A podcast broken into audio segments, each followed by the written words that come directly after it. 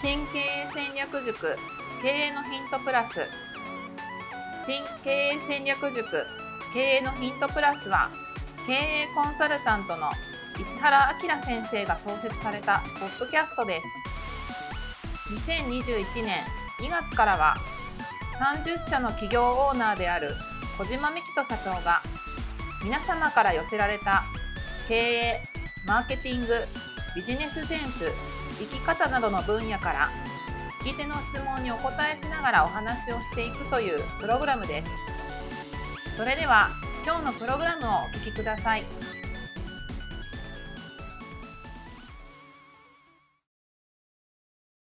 経営のヒントプラス第688回をお届けいたします。こんにちはナビゲーターの加藤真由美です。小島です。はいまずはお知らせです。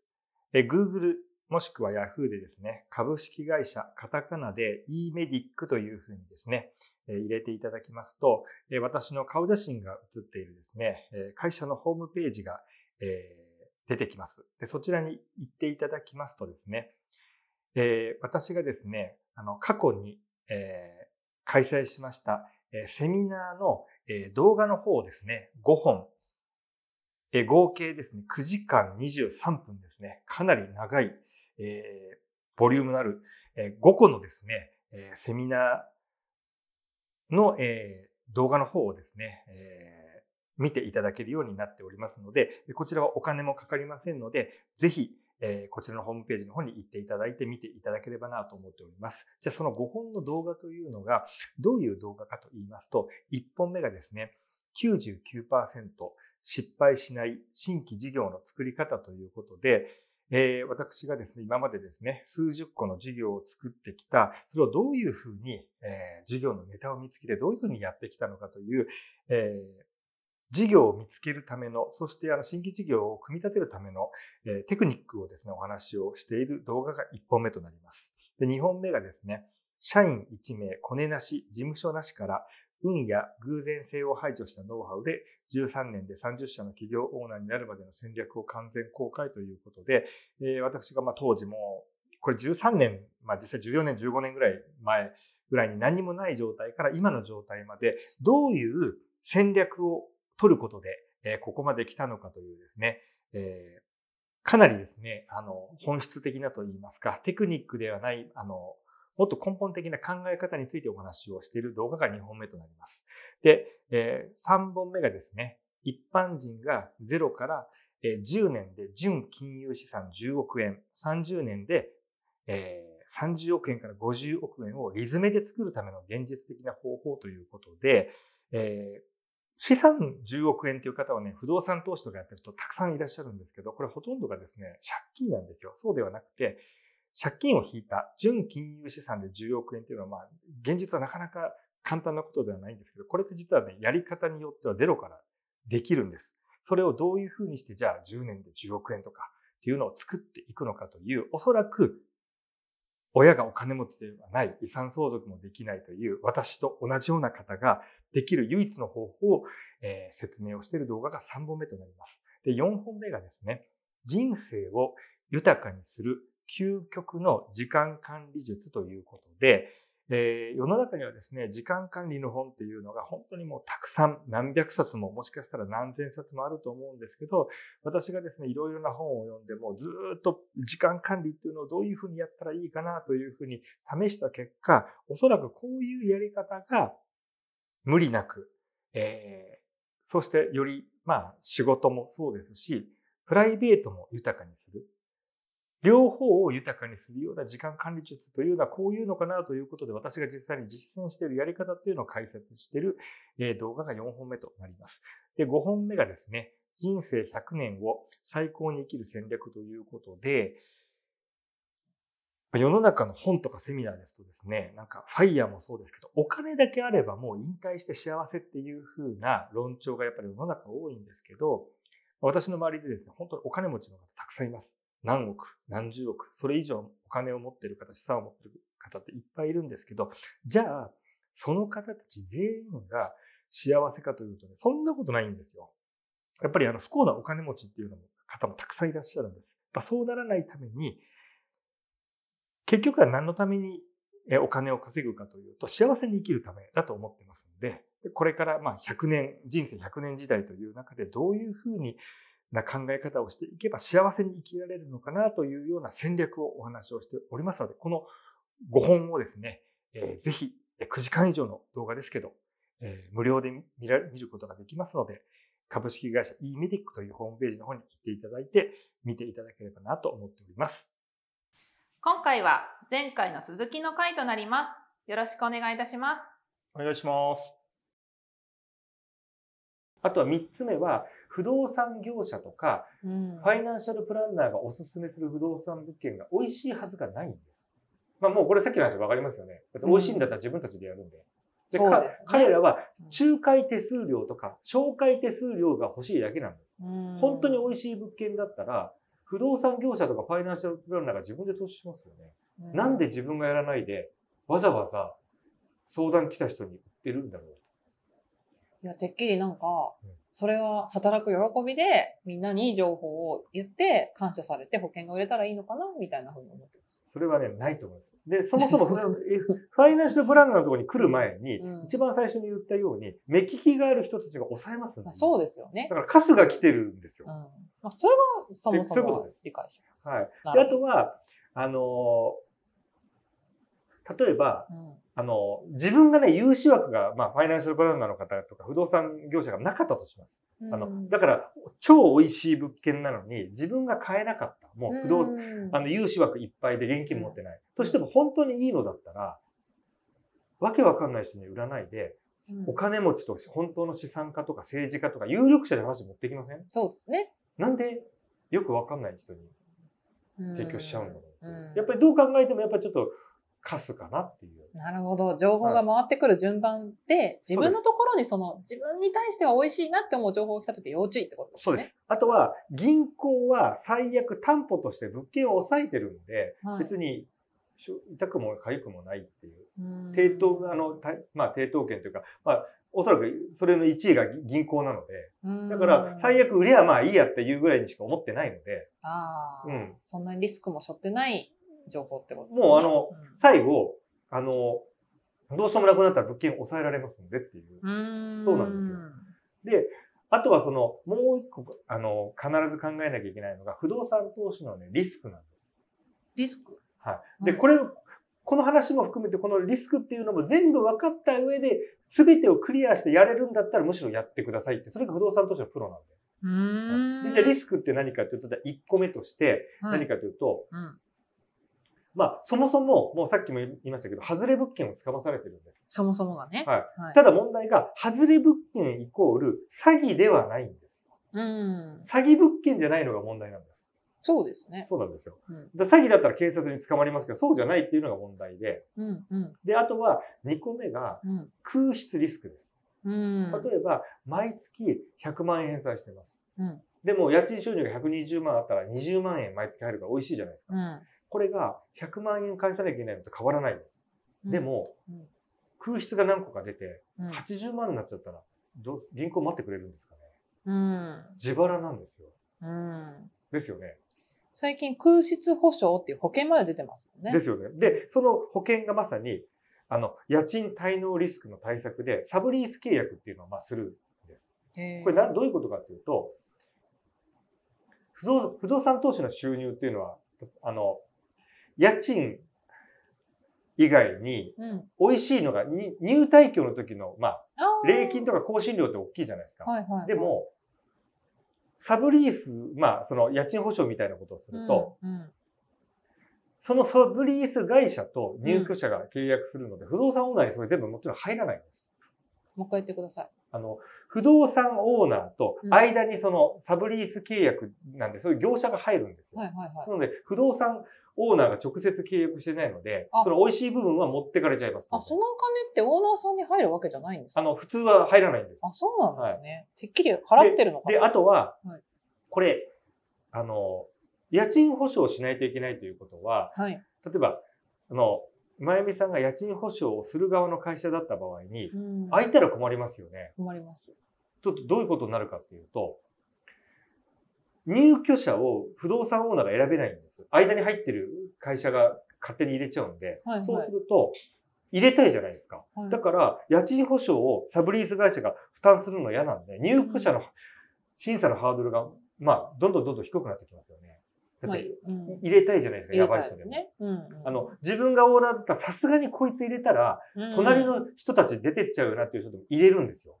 結果的に普通の借り主が出てってしまうリスクがあります。へえ、そういうちょっと力学が働きやすいんですね。で、あとはそのサブリース会社が倒産した場合に、うん。あの、まあ、直接契約になっちゃうんで、やばい人たちだったのを相手しなきゃいけない。うん。あとは、もう一番の問題は何かっていうと、そういうサブリース会社へ賃料の10%とか20%手数料払わなきゃいけないんですよ。そうですよねは。ランニングコスト。そもそもギリギリでやってんのに、そこに手数料持ってかれたらどうすんでしょうっていう。なるほど。っていう突っ込みどころがまず満載。なのに家賃保証してくれるからって、本当に美味しい状態でなんでするんだろうって、まあ、ちょっと考えればわかるじゃない。うん。違うところで家賃保証する会社って美味しいからやってるうん。わけであって、ボランティアじゃない。そうですね。ご商売ですもんはね。い。で、あとは、僕がクリニックをやってた時に、はいまあ、院長じゃなくて勤務医の先生なんですけど、はい。あの、お医者さんって30歳ぐらいでも3、4億普通に融資であの受けられる、ドクあのドクターで受けれるんですへね。え。もう信用がもう最強なので、すごいお医ですね。者さんって。で、3億ぐらいで不動産投資やったんですけど、はい途中で逆回転しちゃって、月に50万とか100万ぐらい逆回転しちゃったんですよ。で、結局自己破産ええして、で、聞いたらやっぱりお医者さんってはい忙しいから、はい。君に任せるようで、業者に丸投げなんですよ。ねわかんないで、もう、あの、先生、印鑑をしてください。あうんどこを押すの？っていう、そんな感じなんで。あでもそんなイメージです、不動産投資って。でもさっき言ったように、うん。そんなね、あの、まあ、かもって言っちゃあれですけど、うん3億も4億もです。契約書をまともに読まないような、物件も見に行かないような人に、うん。いいのつけます？あの、見てくれば写真はいいかもしれないですよ。本当に。にいい物件行きます？バカだから、なんか、行くと思っちゃう。自分にはそういういい運が回ってくると思って、こうやってみんな騙されていくんでしょか？そううなんです。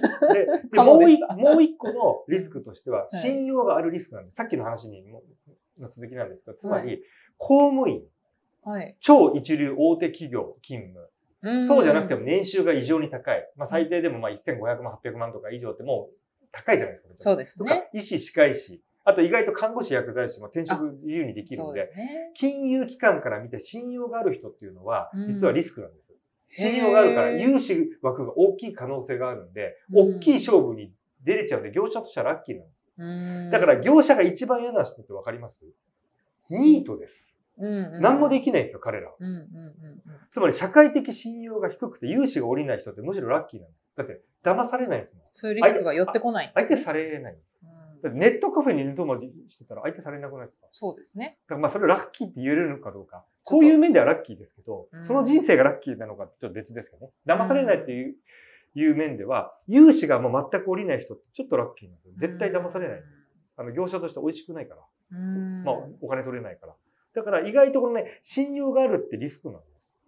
いや、なんか今の話をお聞きしていて、はい私今まで自分のことを騙そうと思って、うんそういうサービスが世の中にあるなんて、はい普通の人ってそういう見方しないんじゃないかなと思ってて、なんか小島社長の解説はやっぱり正しい情報かどうかとか、うんなぜ相手はこの情報を自分に持ってきてくれ、そのサービスがなぜ成り立っているのかっていうのを、うんまあ、決してね、騙そうと思って来てくれてる人は少ないとは思うんですけれども、ただそのサービスが成立しているということは、うんこういうことだよねっていうことを読み解くってことですね。残念ながら。で、不動産の難しいのが、うんその、直近じゃないんですよね。あの、目利きがする人って、これ、この地域って、3年後、5年後危ないんじゃないっていう、そこ、そうなんですよ今じゃないんですよ。なるほど。そこが問題なんですよ。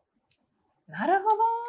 そうなんですよ。そこの人口動態とか人口の推移とかも当然考えてますしうん、大手の都市開発の動そうなんですよ向とか、。地価とかの変動とか。なんで、そういうのが何のこっちゃだったら、それはやっちゃダメでしょっていう。だからはいてか、そもそも自分で、やっぱり、あの、じゃあ、特殊ルートないのにうまくいってる僕の友達いるんです。え？彼らはどういうふうにあのやってるかというと、10年、20年やってるんですけど、はい。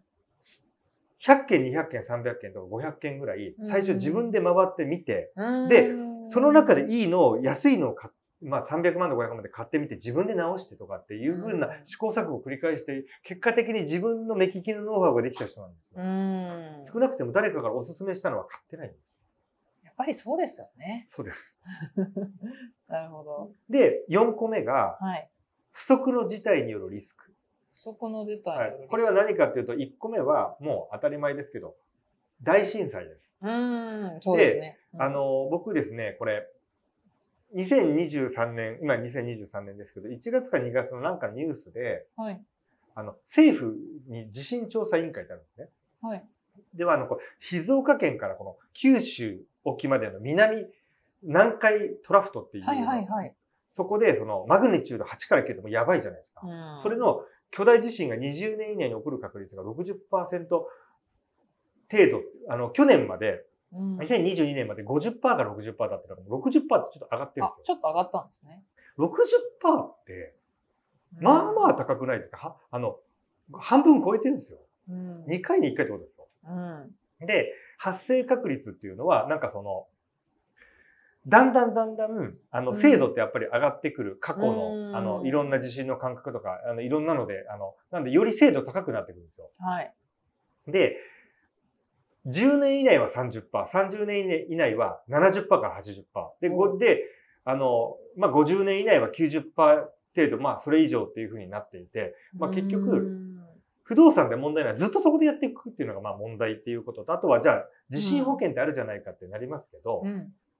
保証の範囲が限定されているのと、うん保険金額を考慮しないと、もう貯めた利益とかもう全部持ってかれますんで、うんっていうのともう一個は、これあんま言われないですけど、うん。その物件で殺人事件が起こっちゃった場合どうするんですかっていう。おお。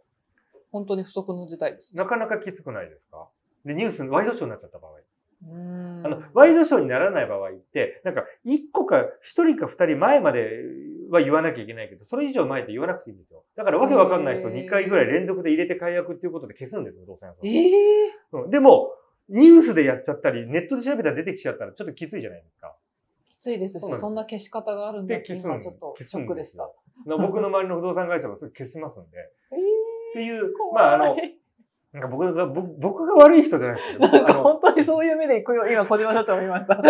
僕はよ気をつけてねっていう側です。そうですよね。あの、正義の味方のですからね。そうですよね。はい失礼しました。そう僕不動産業者で今からまゆみさんにね、クロージングのいい物件の案内するすごい、なんわけじゃないのか、悪徳な人のような目で見てごめんごめんなさい。あとは5個目なんですけど、はいまあさっきのちょっとね、4番は半分極端なんですよ。はいそうは言ったって地震なんていつ来るかわかんない。でもですね、5番目が、現金化に時間がかかるんですよ。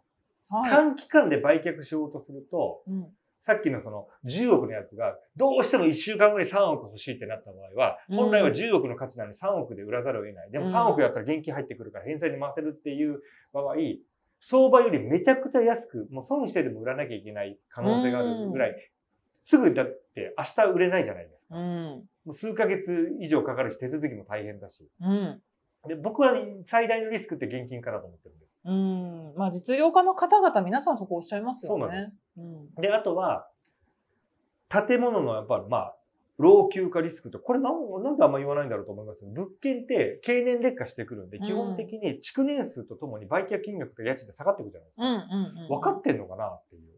あとは、修繕費用とかメンテナンス費用って、うん。家賃収入から捻出しないといけない。家賃収入から当然融資料全部引いて残ったやつから、うん。貯めとかないといけないし、うん。あの、防水設備とかも、あの、屋上の防水シート張り替えとか、まあ高いですから、結構、まあまあ最近多いですよね。大規模か改修工事。そうなんですよ。で、10年、20年でやらないといけないのに、その費用ってあの、貯めたやつからなの分かってんのかななのに利回り3%ってこれどの計算だとそれで生きるってなってんのかなっていう。